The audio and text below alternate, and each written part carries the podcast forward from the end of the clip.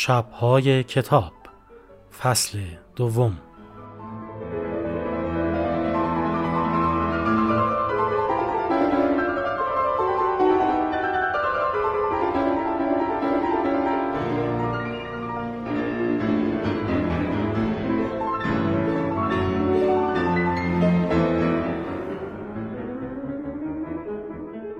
درود برادر خدمت شما شنوندگان فریخت و عزیز. در همین ابتدا من عذرخواهی می‌کنم که این قسمت با تاخیر مواجه شد. به هر حال ما درد نان داریم. این بار به سراغ امین حسینیان رفتیم که یکی از نویسندگان جدید در ادبیات ایرانه. با ما همراه باشید.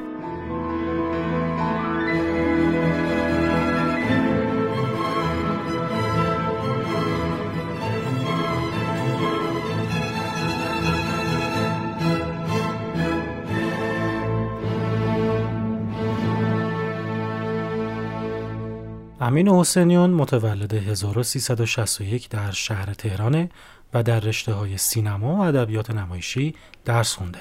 کتاب اولش سیاسیا در شهر مارمولکا بود که در ژانر فانتزی و برای نوجوانان نوشته شد.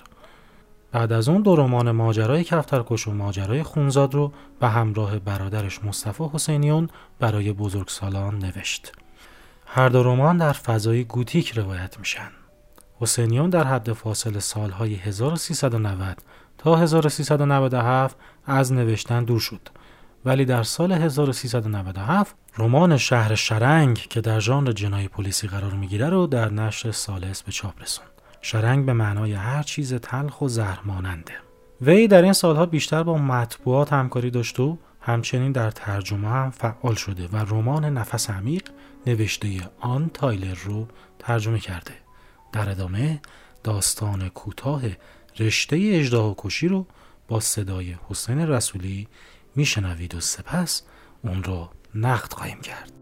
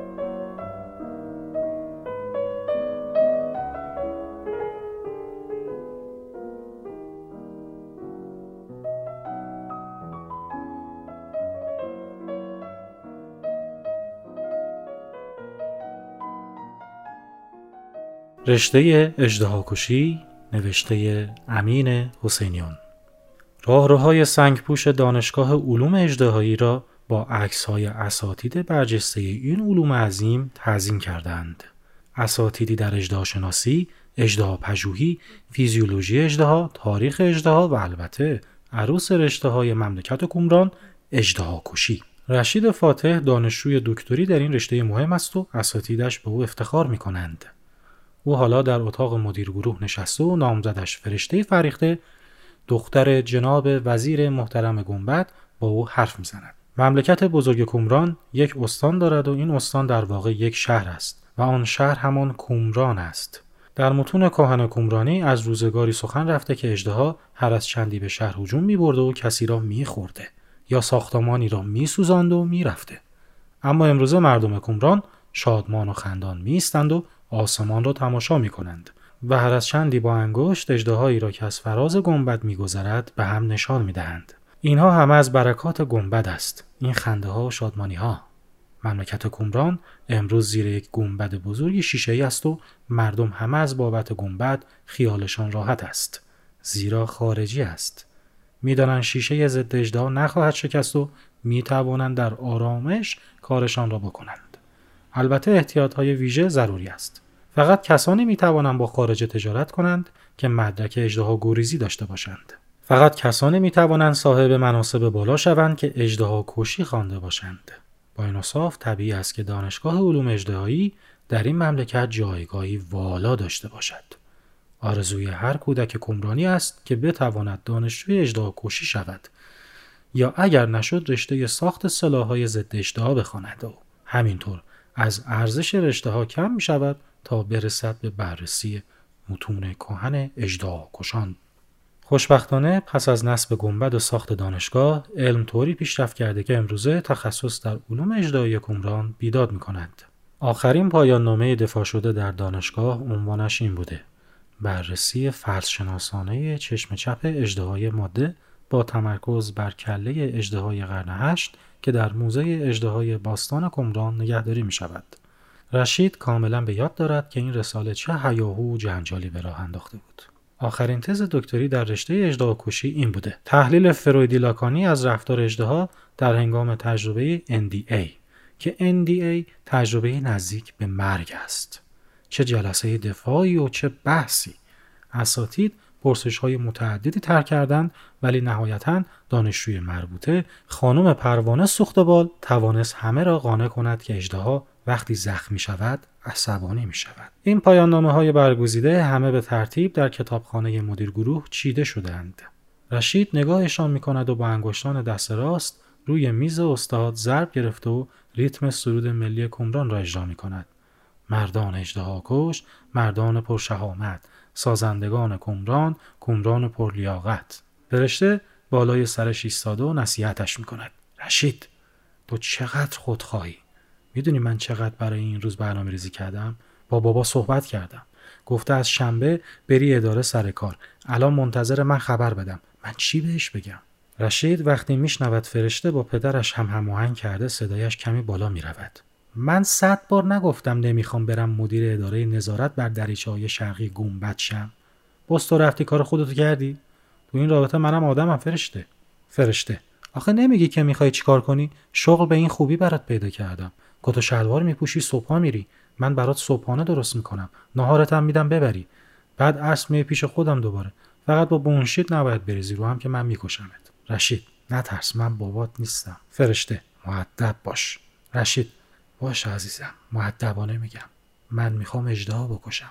فرشته جلوس می‌کند روی صندلی مدیر گروه. پشت میز مدیریت گروه. پایش را روی پا میاندازد و صندلی را کمکی به سمت پنجره میچرخاند و قهرکنان آرنجش را روی دسته صندلی مینهد و به بیرون زل می‌زند. می‌داند که رشید نمی‌تواند برابر طره گیسوی مجهدش که الان آویزان شد و چشمش را پوشانده مقاومت کند. رشید می‌گوید عشقم قهر نکن. داریم حرف می‌زنیم دیگه. قهر می‌کنی مشکل حل میشه. نمیشه که. فرشته تو که منو دوست نداری. رشید من چون تو رو دوست دارم میگم. عزیزم این همه درس خوندم رساله نوشتم نظریه ساختم. خوب می‌خوام برم اجدها رو بکشم. می‌دونی چقدر خوب میشه یه نفر اجدها رو بکشه؟ فرشته باشه. اصلا هر چی تو میگی. چه ربطی به الان داره؟ بالاخره که باید دفاع کنی درس تمام بشه. به حرف مدیر گروهت گوش کن دیگه. می‌کنی رشید؟ رو خدا.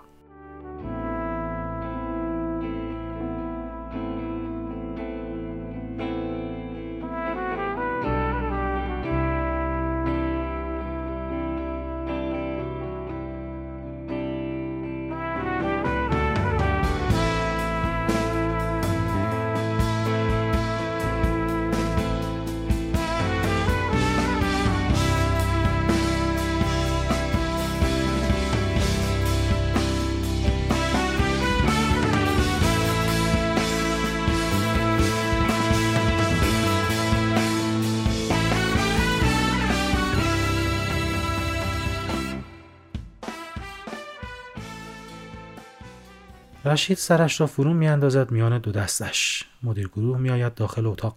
از دیدن فرشته که پشت میزش نشسته جا می‌خورد. ولی به جای اعتراض می‌گوید سلام خانم فریخته خوبین؟ حالا بابا چطوره؟ فرشته بابا هم خوبه. سر شلوغ دیگه. می‌دونین که یه باباست و یه گنبد. شما با استادای دکتر فاتح صحبت کردین؟ رشید هم سرش را برآورد و مدیر گروه را نگاه می‌کند. مدیر گروه رشید جان با استاد صحبت کردم. خیلی ناراحتم علل خصوص دکتر تسلب و شراین حقم داره. میگه شما که می‌خواستی چنین جانگولری اجرا کنی می‌دادی اقلا من یه بار بخونم. رشید من ده بار برای ایشون فرستادم دکتر. شما که می‌دونین خودتون دکتر تسلب و شراین رساله نمی‌خونه. مدیر گروه از شنیدن این حرف خودش رو پس می‌کشد. برمیخیزد و در اتاق را میبندد. رشید جان این حرف رو نباید با صدای بلند بزنی. این چیزها رو آدم می‌دونه ولی نمیگه. پس تو پنج سال دانشجو دکترا بودی چی یاد گرفتی؟ به هر حال الان هم استاد راهنمات شاکی هم استاد داور.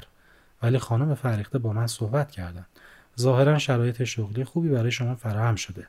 همه اساتید هم روی کار شما شناخت دارن. ما می‌تونیم جلسه رو جمع کنیم و شما بری رساله رو اصلاح کنی بعدم بیاری. رشید. آخه دکتر من قبول ندارم این اصلاحات رو. مدیر گروه. آقای فاتح این مسیر سرانجامی نداره. شما بدون نظر این اساتید داور فارغ و تحصیل نمیشید. مدیر گروه که الحق و الانصاف سرد و گرم روزگار رو چشیده و چکش خورده برگه نمره جلسه دفاعیه رو بیرون می‌کشد و به رشید نشان می‌دهد. تا این جاهای خالی امضا نشه شما کارت پیش ما گیره. به همین واضحی. رشید در سکوت به پشتی صندلیاش تکیه می‌زند. سکوت آزاردهنده که در آن صدای حرکت بدن روی چرم صندلی شنیده می شود. مدیر گروه متوجه اشاره دست فرشته می شود و بی حرف اضافه بیرون می رود. فرشته از پشت میز می آید و کنار صندلی رشید روی زمین می نشیند. مثل مادری که بخواهد با فرزندش حرف بزند. رشید قربونت برم. اصلا نمی‌خوای بری کار کنی؟ خب نرو. برنامه ازدواجمون چی میشه؟ واقعا ارزشش رو داره؟ رشید فرشته تو که می‌دونی من پنج ساله دارم روی این تست کار می‌کنم. پنج تا راه جدید برای کشتن اجرا ابدا کردم. به این سادگی ازش بگذرم. فرشته. نمیگم که ساده است میگم لازمه. تو که یادت نمیره اینا رو. خودت یادت میمونه. بعدا ازشون استفاده می‌کنی. رشید مثل اینه که من بگم این حرفا رو به من نزن. تو دل خودت نگه دار. یادت که نمیره نه؟ فرشته. مسخره. رشید نه والا جدی میگم. فرشته برمیخیزد و روبروی رشید مینشیند. رشید جان بدون این مدرک ما نمی‌تونیم ازدواج کنیم. نه فقط پدرم رضایت به ازدواج ما نمیده من خودم هم حاضر نیستم با یه همچین آدمی ازدواج کنم. رشید چه همچین آدمی؟ فرشته. آدمی که کارشو نصفه ول می‌کنه. رشید کارمو که تموم کردم. فرشته بخش آخرش مونده. باید بلنشی بری تو اون سالن کوفتی.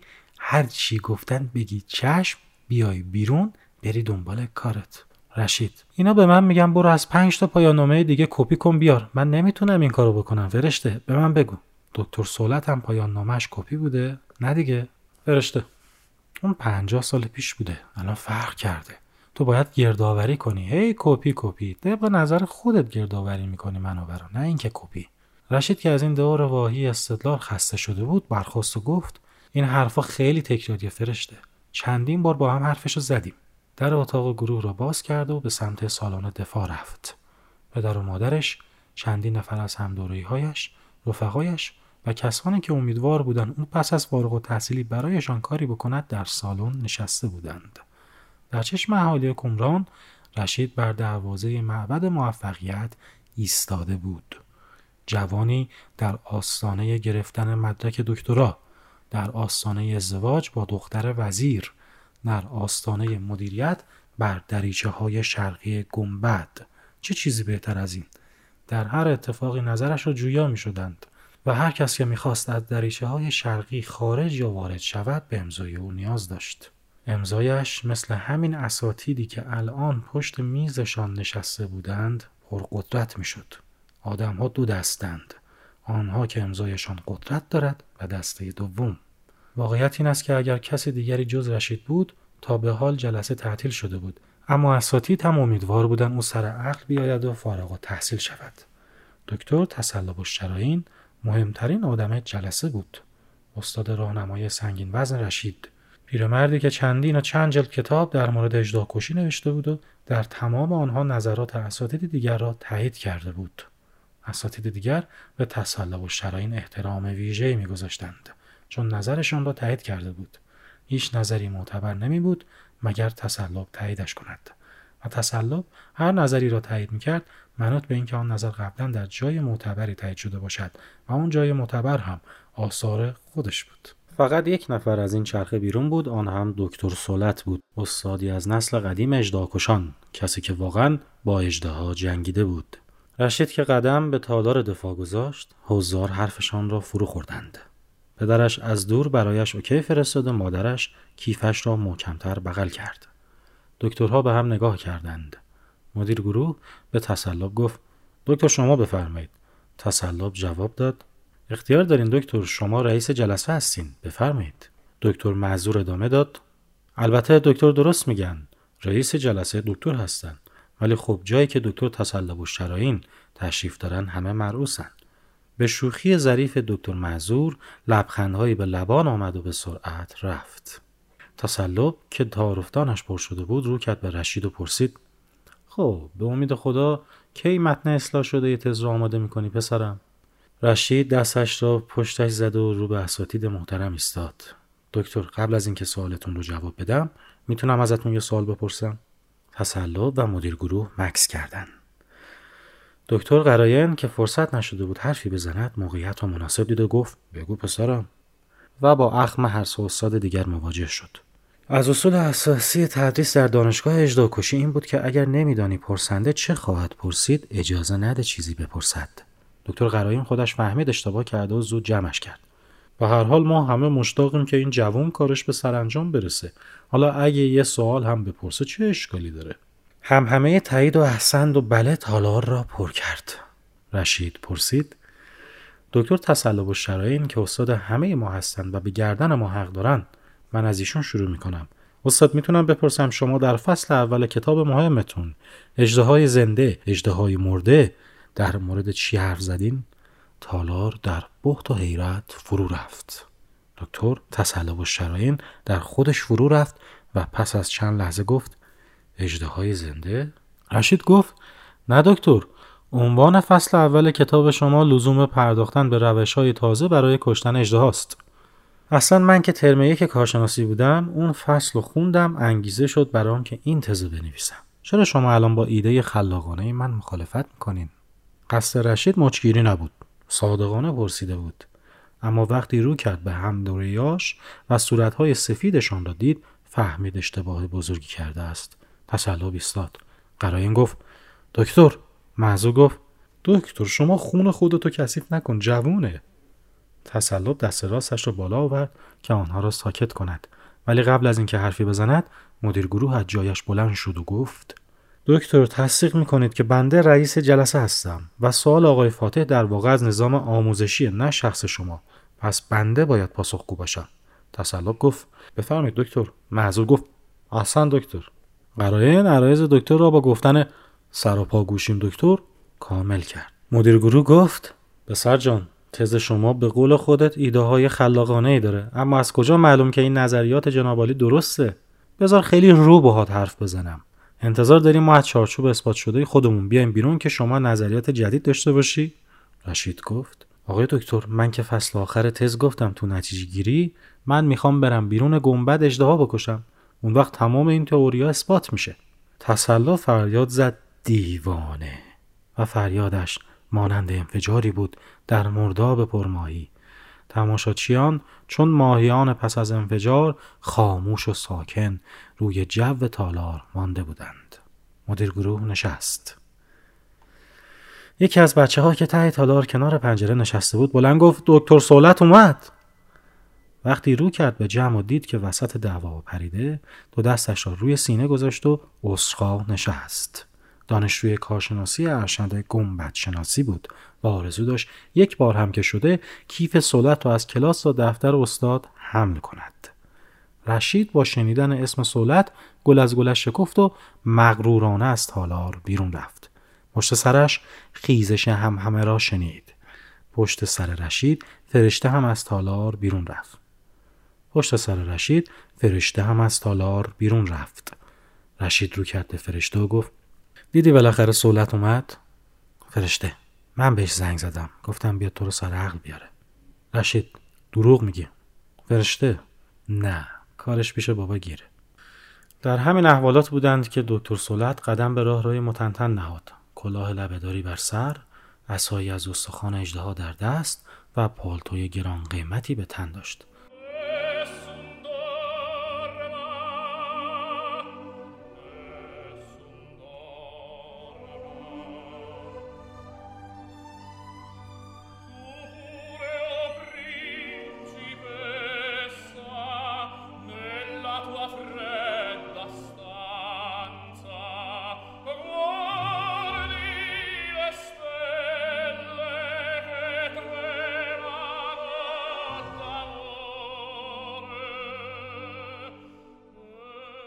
رشید با آغوشی باز و لبخندی بر لب به سمتش رفت. استاد در اتاقش را باز کرد و با سر به رشید اشاره کرد. اتاق دکتر سولت رشک تمام اساتید و دانشجویان بود.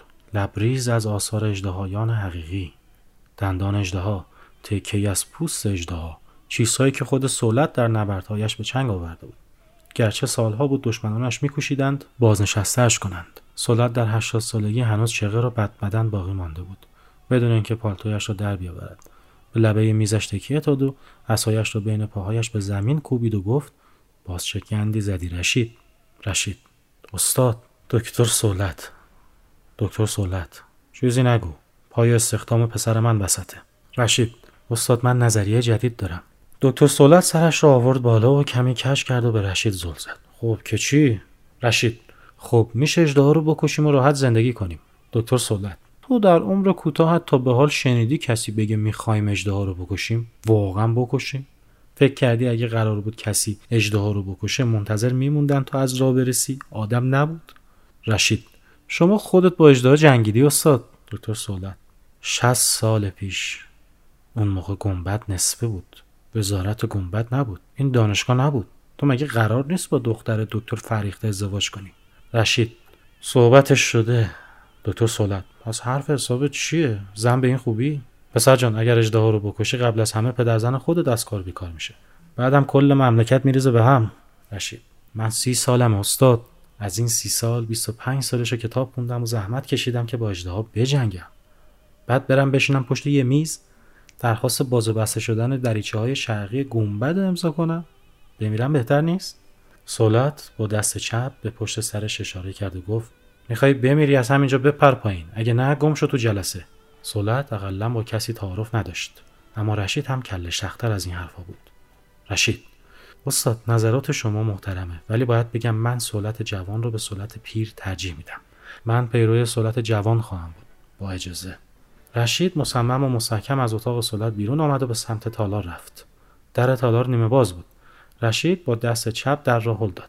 می‌خواست همه چیز را به هم بزند. اما وارد که شد همه برخواسته بودند. مدیر گروه گفت در غیاب شما اساتید محترم بحث و بررسی کردن و بنا شد رساله شما پذیرفته بشه و خود استاد راهنما هم زحمت اصلاحات رو بکشن چون خانم فریخته توضیح دادن چه شغل حساسی از شنبه به شما محول خواهد شد. تبریک میگم آقای دکتر. رشید گفت من که پدرش در آغوشش کشید و سرش رو توی یقه کتش فرو کرد.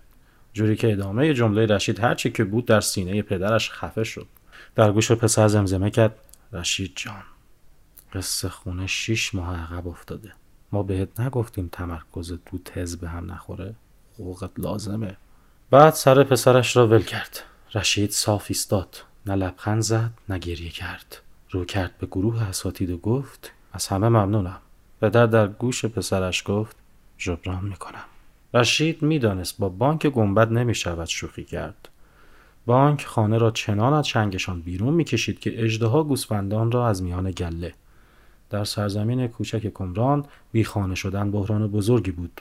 گنبد جغرافیا را محدود کرده بود. یا ساختمان ها باید مرتفع می شدن یا کسانی که وضعشان بهتر بود به سرزمین های دوردست بی گنبد مهاجرت می کردن تا جا برای آدم های جدید باز شود. وگرنه بحران مسکن بحرانی جدی بود. فلواقع یکی از مواردی که در مورد رشید حسادت برانگیز بود. همین بود که کافی بود با فرشته ازدواج کند تا خانه زیبا نصیبش شود. خانه ای که به دست آوردنش در حالتی غیر از این تقریبا غیر ممکن بود. این آگاهی عمیق از اوضاع بود که کم کم لبخند را به لب رشید آورد. رشید را به جلو کشان تا محترمانه با همه اساتید دست دهد. هر استادی در گوشش چیزی را زمزمه کند و او با شوخ جواب تک تکشان را بدهد و همان رشیدی بشود که فرشته سراغ داشت. فرشته فریخته رشید را در قامت رئیس جمهور کمران می‌دید. کسی از میان مردم برای مردم به انتخاب مردم رشید را در کت و شلوار سرمهای راه راهش با نگاه میبلید چقدر قشنگ با همه خوشبش می‌کرد. حاضر جوابیش بی پایان بود و تمام اینها باعث شد همانجا در میان جمع دلش برای رشید تنگ شود. میان او و رشید چند متر و چند هزار رسم و عرف فاصله انداخته بود. اینها دلش را تنگ می‌کرد. رشید بالاخره به فرشته رسید. ممنون عشقم. فرشته جوابش را با دلبرانه ترین لبخندش داد. اختیار دارین دکتر فاتح. من کنیز شما. رشید شما ملکه مای خانم. این جلسه دفاع هم در تاریخ دانشگاه علوم اجرایی ثبت شد. مثالی می‌شد تا دانشجوی چند سال بعد ثابت کند اگر نامزد درستی داشته باشد تسلق و شرایین کفشت را هم جفت خواهد کرد. جلسه سولت با رشید در آن شرایط بحرانی پشت درهای بسته به سرعت تبدیل به روایتی افسانه‌ای شد و هر از گاهی یکی از ترمپاینی ها در موردش از فاتح می‌پرسید. وقتی می‌رفت سر کلاس درس بدهد چون با مدرک دکترا الان استاد رشته اجداه کشی شده بود و البته درس محبوبش تاریخ اجداه کشی می‌دید یا گاهی حتی میشنید که دانشجویان پشپش کنان از او حرف می‌زنند. پسرها دوست داشتن رشید باشند و دخترها دوست داشتن با رشید باشند منشیش در محل کار حتی پا را فراتر گذاشته بود و به او ابراز علاقه هم کرده بود. مستقیم نگفته بود ولی به لطایف الحیل احساسش را منتقل کرده بود. پس از ازدواجش با فریخته پیش می آمد که کارمندان یا دختران دانشجو عکسی برایش بفرستند و پشت سرش پیامی که وای آقای دکتر اشتباه شده بود. رشید جدی بود خوش برخورد منضبط و منظم. بازی های حاکم و گروهمند شرقی را به هم نزده بود. هماهنگ با دکتر فریخته مدیریت می‌کرد. هر کس قبلا هر کاری می‌کرد ادامه می‌داد. خانه جدیدشان را فرشته انتخاب کرده بود. چیده بود. هر ماه یک مهمانی می‌دادند و فرشته با لذت کفشهای پاشنه بلند جدید و پیراهنهای شب زیبایش را میپوشید و خودنمایی می‌کرد. یک بار که وزیر مسکن حالت عادی نداشت رشید را کنار کشیده بود و به او گفته بود رشید من حاضر بودم یه چشمه داشتم ولی فرشته زن من بود. خوشبختانه معاون رشید هم این جمله را شنیده بود و در نتیجه رشید بدون اینکه خشمگین شود فردا توانسته بود از وزیر مسکن امضاهای لازم برای خرید یک خانه جدید و نوساز و بهتر برای پدر و مادرش را بگیرد. یک سال گذشته بود. موهایش سفید و نگاهش عمیقتر شده بود. خطری از جانب بانک خانه پدری را تهدید نمی‌کرد. خانه قبلی را اجاره داده بودند و به خانه جدید رفته بودند. والدین هر جا می‌رفتند به پسرشان افتخار می‌کردند. و خیالشان راحت بود. اسباب کشی روز جمعه بود. صبح روز بعد شنبه طلایی رشید در لحظه ورود به اتاق رو کرد به منشی و گفت خانم تا یک ساعت هیچ تماسی را وصل نکنید. منشی چشم آقای دکتر. رشید نشست پشت میزش. کشویی که قفل بود و هرگز باز نمی‌کرد و گشود. یک پوشه کلوف درآورد که نامانشانی نداشت و بازش کرد. یک دسته کاغذ تویش بود که روی صفحه اولش گوشه بالای سمت چپ نوشته بود تقدیم تمام کسانی که با خونشان درخت تناور اجدها کشی را بارور کردند. چقدر در زمانی که تصور می‌کرده واقع بین است احساساتی و رومانتیک بوده. ورق زد. فصل اول.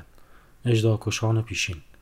در این فصل تمام آنچه پیشینیان در علم اجدها کشی نوشته بودند را خلاصه کرده بود. تمام آن کتاب های قطور و عظیم را در سی صفحه آورده بود. حالا که تجربه مدیریتی پیدا کرده بود می‌دانست که کارش چه توهینی به اساتید بوده. اگر بقیه می‌دانستند مجموعه آثار تسلق و شرایط را می‌توان در پنج صفحه خلاصه کرد که فاجعه بود. در فصول بعد تک تک نظریه های کشتن اجدهایش را شهر داده بود. در صفحه آخر فهرستی از تجهیزات مورد نیاز برای اجدها کشی فراهم کرده بود. صفحه را کند. از اتاق خارج شد. منشی که مشغول رسیدگی به پسی بلندی های صورتش بود اجاد جست. به منشی گفت خانم من چند ساعت کار دارم. رفت پایین. صندوق عقب را باز کرد. صفحه را از جیبش بیرون آورد و تک تک تجهیزات را روی فهرست چک کرد. تفنگ مورد نظر، چنگک مورد نظر، تناب مورد نظر و چندین جنس دیگر. پشت فرمان نشست و به سمت دریچه های شرق گنبد رفت. نگهبان ها از دیدنش تعجب کردند. ترسیدن اتفاقی افتاده باشد. خیالشان را راحت کرد. گفت من یه کار کوچک بیرون دارم دریچه رو باز کنید نگهبان جسارت قربان امضا می‌کنید رشید تو هم برای ما وظیفه شناس شدی؟ من مگه خونم از بقیه رنگین تره؟ یک اسکناس صد کمرانه کف دست نگهبان گذاشت و کنایه زد. نرخ همینه دیگه. نگهبان له شده بود. فقط اشاره کرد به همکارانش. دریچه باز شد. صد کمران پول کمی نبود. می‌شد با صد کمران دو کیلو نیم گوشت خرید. رشید فاتح با ماشینش و ساک تجهیزات اجداکشیش از دریچه شرقی گنبد رد شد و رفت.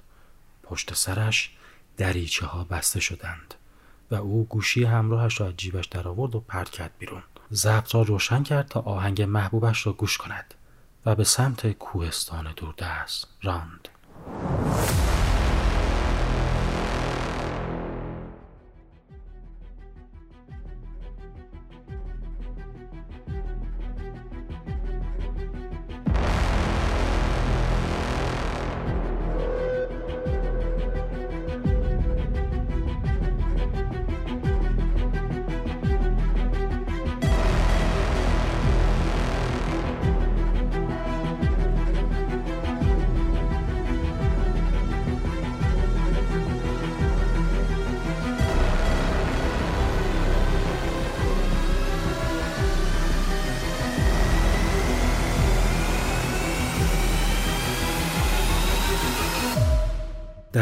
صحبت های علی اکبری منتقد و پژوهشگر ادبی را میشنوید.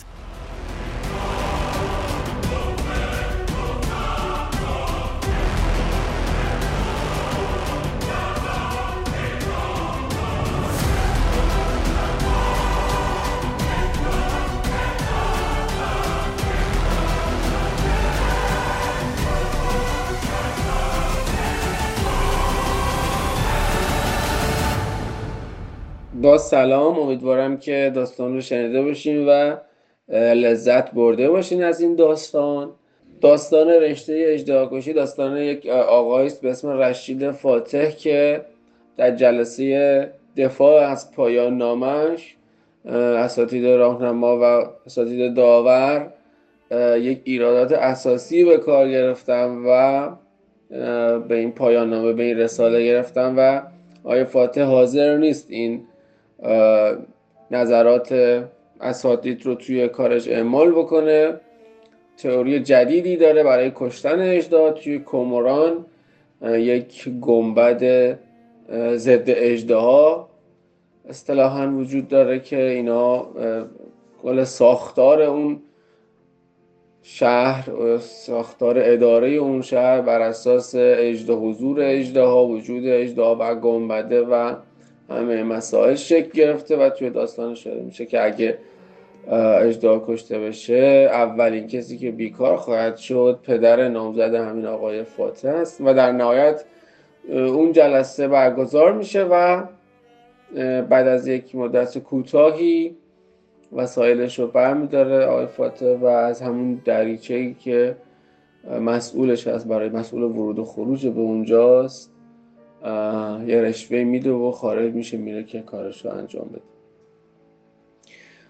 داستان فانتزی یه چیزیه که ما در ادبیاتمون به دلایلی که خیلی هم بررسی نشده کمتر بهش پرداختیم. یا اینجوری میشه گفت که بخش ادبیات نخبگرای ما هیچ وقت سراغ این نوع داستان نرفته قسمت عام پس ادبیات عام پسند ما هم باز نوع خاصی از ادبیات عام پسند رو جامعهمون میپسنده. احتمالا که خب نویسنده هم به اون سمت رفتن. یک نوعی از ملودرام هایی که حالا بعضا توی سینما و توی سریال سازی هامون هم می‌بینیم و من فکر می‌کنم که همچنان علا رقم اون چیزی که گفته میشه یا حتی گفته نمیشه اون نوع ادبیات داره باز تولید می‌کنه خودش رو و مخاطب خودش رو داره. ادبیات فانتزی به عنوان یک آلترناتیوی برای وضعیت ناخوشایندی که بسیاری از نویسنده ها و اهالی ادبیات الان بهش اذعان دارن که خوب نیست چاپ کتاب محدوده. من فکر می‌کنم که یک مقداری اقراق تا اونجا که من حضور ذهن دارم بکت اولین کتاب خودش رو با هزینه شخصی و پنجاه تا توی پنجاه شما نسخه چاپ کرده. و مشهورترین و بزرگترین نویسنده و پایگزار ادبیات داستانی معاصر آقای صادق هدایت هم بوفکور رو با هزینه خودش پنجاه نسخه چاپ کرده و به آشناهای خودش داده.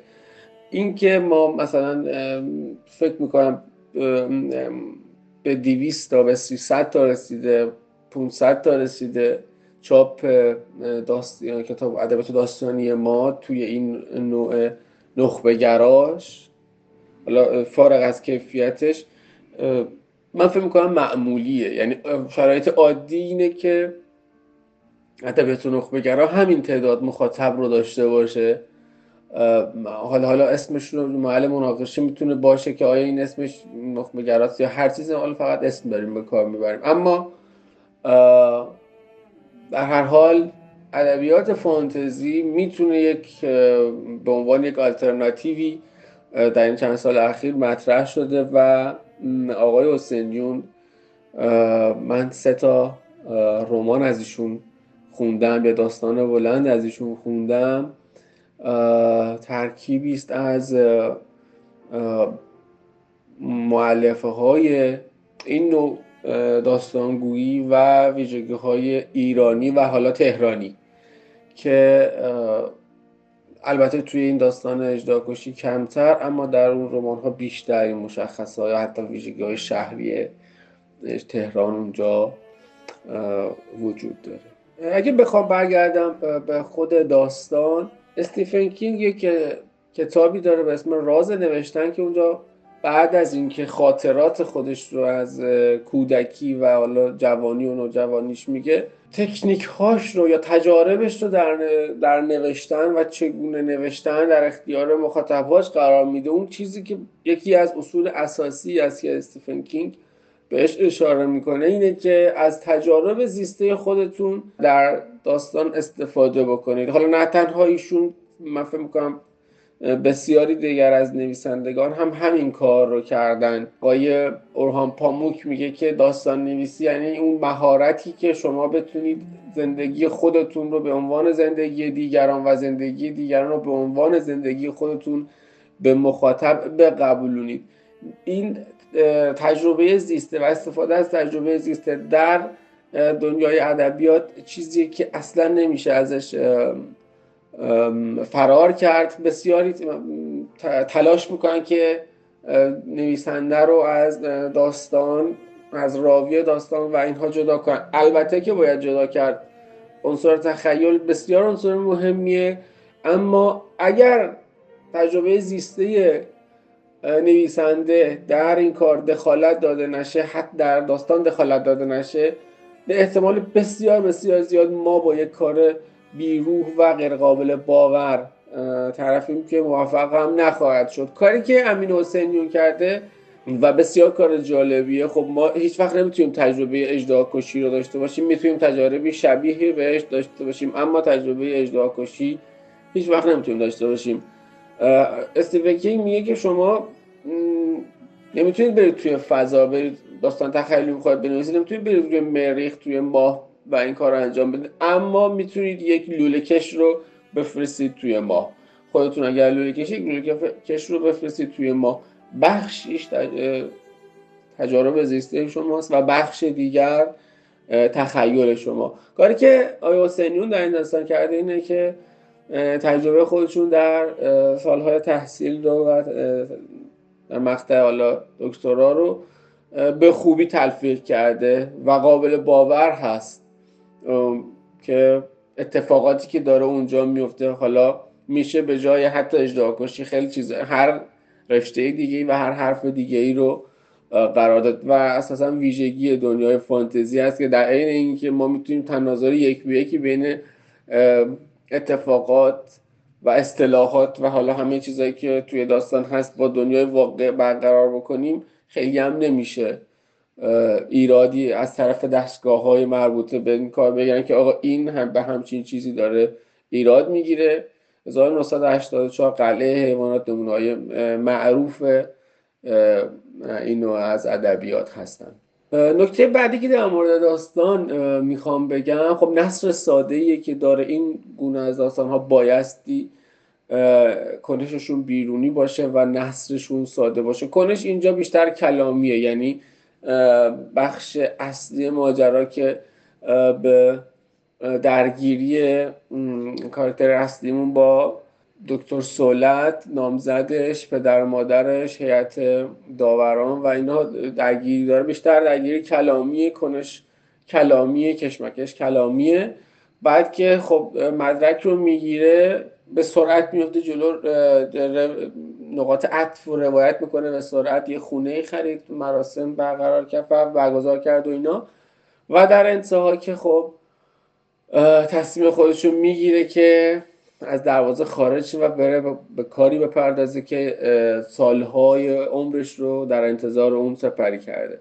چیزی که برای من به عنوان یک خواننده یک مخاطب در لحظه که داستان تمام شد این حس رو داشتم. این بود که لحظه که داستان می‌تونست شروع بشه تموم شد. یعنی منتظر بودم که یا حداقل می‌تونست ادامش همچین چیزی باشه. لحظه ای که داستان می‌تونه هیجان انگیز باشه خب تموم میشه. از اونجا می‌زنه بیرون و ما دیگه نمی‌بینیم که چه اتفاقی برای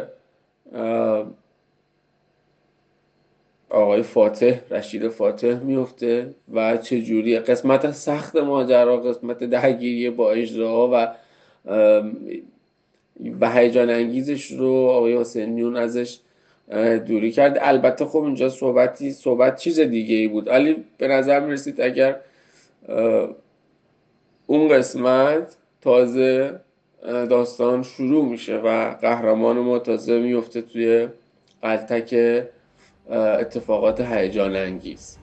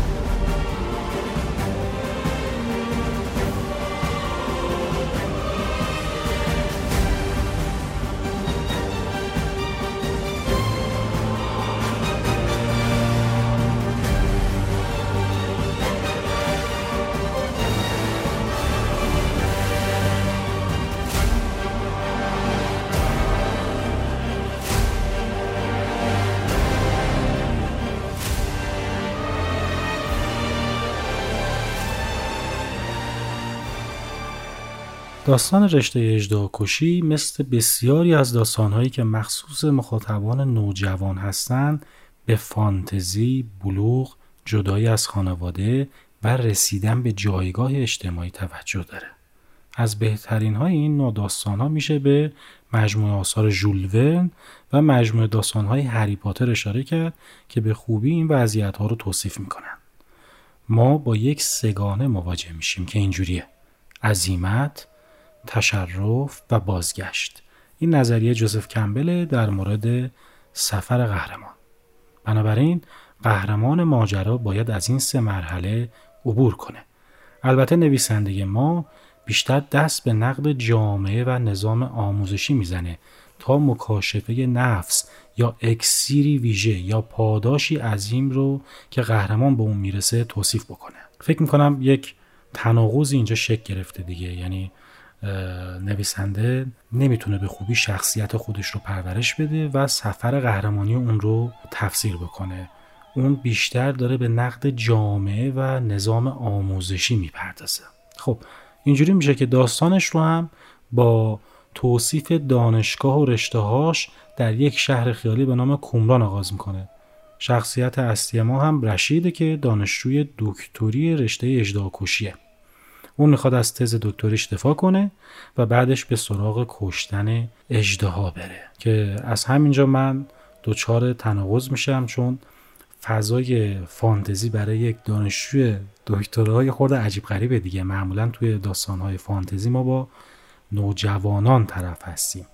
بیشتر فیلم های کمپانی مارول و دیسی هم برای نوجوانان تولید میشه دیگه. حالا درسته خیلی از بزرگ سالان هم دنبالش می‌کنن به خاطر مسائل نوستالژی و, و طرفداری از ابرقهرمانان مثل سوپرمن و بتمن و اسپایدرمن و از اینجور کاراکترهای عجیب و غریب. به هر حال فانتزی مخاطب خاص خودشه داره که نوجوانان. رشید قرار از تز دکتریش دفاع کنه به سراغ کشتن اجدها بره. اما بقیه تلاش می‌کنن اون رو متقاعد کنن که یک دفاع نمایشی انجام بده بیخیال کشتن اجدها بشه به فساد حاکم توی جامعه تن بده که همون پول پرستی و زندگی عادی و نرماله و بعدش هم با فرشته ازدواج کنه در نهایت یه شغل و درآمد خوبی داشته باشه. پس ما با چی طرف شدیم؟ ما با توصیف زندگی جوانی یعنی پایان دوران جوانی و نقد سبک نرمال زندگی طرف شدیم تو این داستان درسته؟ همون سبک زندگی که توی رسانه های امروز خودمون هم هی تبلیغ میشه.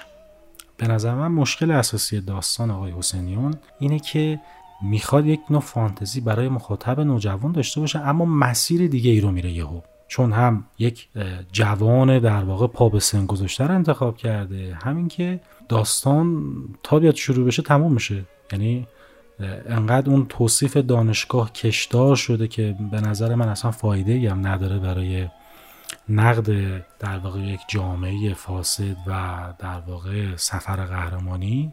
داستان لنگ می‌زنه دیگه. یعنی مقدمه انقدر طولانی شده که به نقطه اوج و درگیری ها و کشمکش های اصلی و مکاشفه نفس و اکسیر هیچ کدوم از اینا نرسیده دیگه. ما در همون توصیف سفر قهرمانی که آقای جوزف کمبل انجام میده با سه مرحله طرف هستیم دیگه.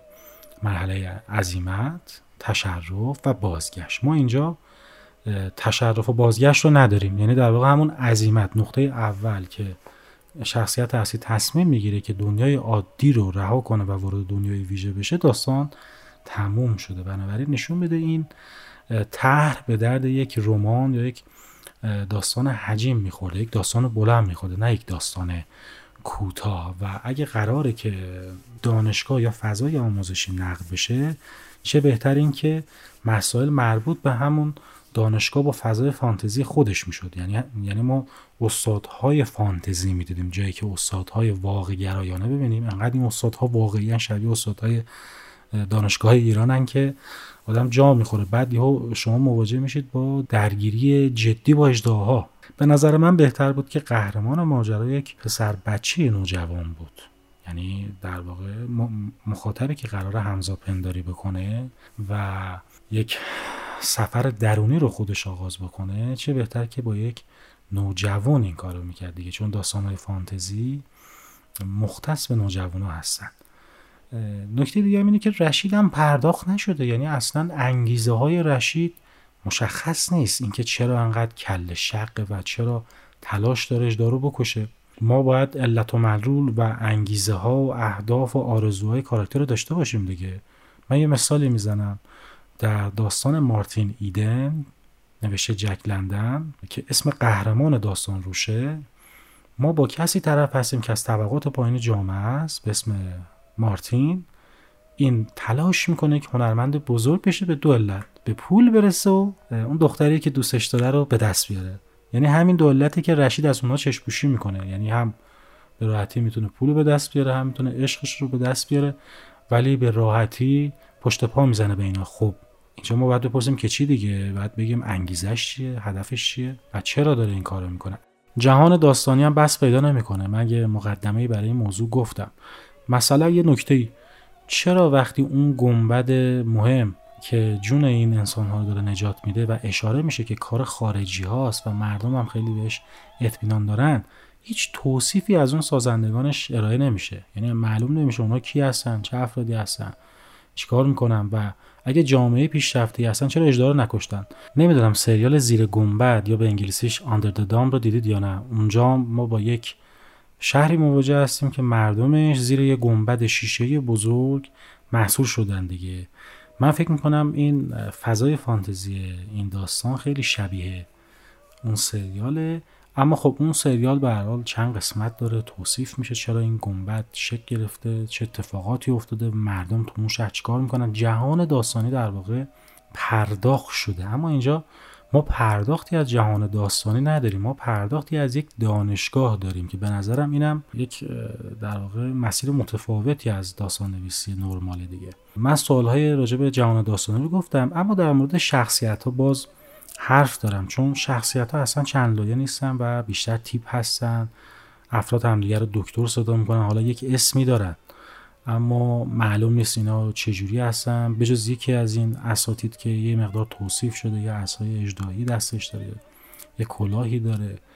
اما رشید و فرشته که شخصیت های اصلی داستان هستن هیچ خصوصیت خاص و ویژه‌ای ندارن. یعنی هیچ توصیفی از اونها نمیشه. حالا نمی‌دونم داستان های در واقع روسی رو علاقه دارید بخونید یا نه که من خودم هم خیلی علاقه دارم. اونجا شما معمولا توصیف زیادی از شهر و شخصیت رو شاهد هستید. یعنی در همون سه چهار صفحه اول داستان کوتاه شما توصیف های زیادی از شخصیت ها و شهر رو شاهد هستید. اون خانواده شخصیت هم حتی گاهی اوقات توصیف میشه. اما اینجا خبری از این چیزا نیست و مدام ما شاهد کشمکش یک دانشجو با اساتید هستیم که به نظر من یک مقدمه چینی لازم داره تا ما به اهمیت این در واقع کشمکش پی ببریم دیگه که اینجا شکل نگرفته. البته داستان ساده و تک نیست چون یک پیچش پایانی داره اما پیرنگ شکل نگرفته. یعنی داستان خالی از پیرنگ دیگه. من یه توضیح در مورد سفر قهرمانی دادم. حالا پیرنگم در واقع پیرنگ خوش ساخت رو میگن یک پیرنگ سپردگی دیگه. یک آغازی داره یک اوجی داره و یک پایانی داره. ما اینجا در داستان رشته اجدا و کوشی فقط بخش اول رو داریم. دو بخش بعدی هست شده در واقع. یا اگه بخوایم مثلا داستانهای مدرن و قنایی توجه کنیم که من قبلا خیلی در موردشون صحبت کردم که مثلا داستانهای چخوف در اونها خیلی مهم میشه ما به تغییرات درونی شخصیت می‌پردازیم. یعنی چی؟ یعنی اگه به داستان اندوه توجه بکنید ما یک درشگرانی رو می‌بینیم که فرزندش مرده حالش بده و علاقه که با یکی درد و دل کنه. اون مسافرهای مختلفی رو سوار می‌کنه در مسیرش اما هیچ کس حاضر نمیشه با اون صحبت بکنه. و این شخصیت اصلی ما دچار یک فشار روحی شدیدی میشه و بعد به یک مکاشفه نفسی برسه دیگه بعد یک اکسیری رو به دست بیاره. و چه اتفاقی میفته اون در طویله با اسب خودش درد دل می‌کنه و اونجا بغزش میتره که در واقع سوگواری می‌کنه. اون سوگواری به تعویق افتادهش انجام میشه و می‌تونه خودش رو خالی بکنه. ما در داستان رشته اجدا کوشی هیچ کدوم از این چیزها رو نمی‌بینیم. فقط در پیچش آخر متوجه میشیم که رشید اون زندگی معمولی پر از رفاه و آبرومندش رو رها می‌کنه و میره با اجداها بجنگه که اینجا روابط علت و معلولی شکل نگرفته دیگه. چرای این موضوع و انگیزه رشید مشخص نمیشه. ببینید یه مثالی زدم دیگه. مثلا یکی برای پول میره یه کاری رو انجام ده یکی دیگه برای رسیدن به عشقش یا هر دو یا برای بقا. ما یازده تا نیاز دراماتیک داریم دیگه. حالا من توی نقدای مختلف اینا رو توضیح دادم. ارزم بزرگ شما اینجا مشخص نمیشه که انگیزه رشید چی اگه انگیزش ماجراجوییه باید توصیف بشه این. یعنی باید ما رشید رو در دو سه تا وضعیت ببینیم که یه آدم ماجراجویه و می‌خواد تجربه های هیجان انگیزی داشته باشه. مثل چی؟ مثل داستان دور دنیا در 80 روز. ما یک آدم پولدار در واقع متشخصی رو می‌بینیم که شرط بندی می‌کنه و تصمیم می‌گیره بره به عنوان یک جهانگرد دور دنیا رو در 80 روز بگرده. پس یک ضرب العجلی هم داره دیگه. یعنی 80 روز بیشتر وقت نداره. اینا دراماتیک سازیه دیگه. هیجان کار رو بالا می‌برن اما ما ضرب العجلی برای کنش های رشید نداریم. یعنی اصلا نه انگیزه ای داره نه ضرب عجلی داره که چرا تصمیم تو یهویی بره اجدا رو بکشه و اگر ماجراجویی انگیزش و دنبال هیجان میگرده اینا هیچ کدوم توصیف و تحلیل نشده دیگه. حالا اگه بخوایم از منظر روانکاوی به داستان نگاه کنیم به نظر من این اجدها و این فضای ترسناک بیرون در واقع به نوعی نمادی از امر واقع و زندگی ناامن فعلی ما در جامعه سرمایه‌داری معاصر دیگه. آقای اسلاوی ژیژک هم توی تحلیل فیلم بیگانه اون حیولایی که داره انسانها رو می‌کشه نمادی از وحشت امر واقع می‌بینه. یعنی انقدر امر واقع ترسناکه اگه ما با اون واقعیت حقیقیش روبرو بشیم یه چیزی شبیه حیولاست دیگه. در واقع همون بیدار شدگی که بودا داشت. برای اولین بار از قصر بیرون میره و مرگ و بیماری و فقر و جنگ و هزار تا بدبختی رو می‌بینه و تازه به امر واقع آگاه میشه. بنابراین ما در داستان رشته اجدا کوشی با این ترس مواجه هستیم. داستان بلوغ یک جوان تحصیل کرده رو می‌بینیم که می‌خواد راه و روش خودش رو پیش ببره. بدون هیچ انگیزه ای یعنی یک جورایی آنارشیست دیگه. وقتی ما انگیزه نداشته باشیم میگیم آقا این دوستمون این طرف آنارشیسته یا در واقع دنبال هرج و مرجه. یه کارهایی داره انجام میده که منطقی نداره. یعنی عقلانی نیست هیچ انگیزه روانی خاصی براش نداره دیگه. ما معمولا مثلا بخوام مثال بزنم فیلم راننده تاکسی مارتین اسکورسیزی رو حتما دیدین. اون فیلم ما آقای تراویس رو داریم سربازی که از جنگ برگشته. اما یه کنش انجام میده که عقلانی نیست. انگیزه اون مبارزه با یک جامعه فاسده دیگه. اینا مشخص میشه. اما پایان فیلم اون مبارزه نهاییش هیچ منطقی نداره و اونجا با یک شخصیت انتحاری طرفی می‌خواد خودشون نابود کنه بیشتر تا اینکه با جامعه درگیر بشه.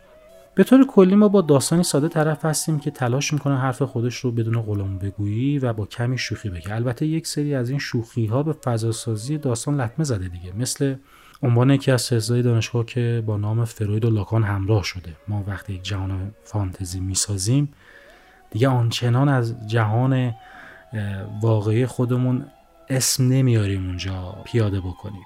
می‌دونید منظورم چیه؟ یعنی شما اگه به این کمیک بوک لاک پشت های نینجا نگاه بکنید که در نیویورک میگذره در شهر نیویورک اتفاق میفته ما اونجا خب مثلا پیتزا داریم یا یه اتفاقاتی داریم یا رسانه هایی رو داریم که تو زندگی عادی هم می‌بینیم. اما همه اینا فرق کردن متفاوت شدن. اسما عوض شده. شخصیت ها عوض شد. یا تو خود داستان هری پاتر ما این رو می‌بینیم دیگه. ما با یک مدرسه طرف هستیم که یهو متوجه میشیم این مدرسه متفاوت و یه دنیای جادویی بوده که ما از اون خبر نداشتیم. حالا قهرمان می‌خواد تو اون دنیای جادویی سفر خودش رو آغاز بکنه و اسم افراد و اون اتفاقات کاملا فانتزی و یک جهان داستانی تخیلی ساخته شده. در پایان نقد و بررسی اجازه بدید که من یک کتاب بسیار مهم رو معرفی کنم. کتاب مبانی اصول شناسی نوشته آقای عباس مخبر. واقعا این کتاب دوستان کاربردی و عالیه و شما رو با اصول شناسی معاصر آشنا می‌کنه. آقای مخبر پنج اصول شناس نامی رو تحلیل می‌کنه. آقای مخبر نظریات پنج اصول شناس نامی رو معرفی می‌کنه که عبارتن از زیگموند فروید، کار گوستاویون، میرچا الیاده، کلود لویستروس و جوزف کمبل ایشون در دو فصل پایانی هم به اسطوره قهرمان و اسطوره در دنیای معاصر می‌پردازه. این کتاب رو نشر مرکز منتشر کرده که به چاپ پنجم رسید و قیمتش الان 65500 تومنه. جای این کتاب در کتابخانه شما خالیه.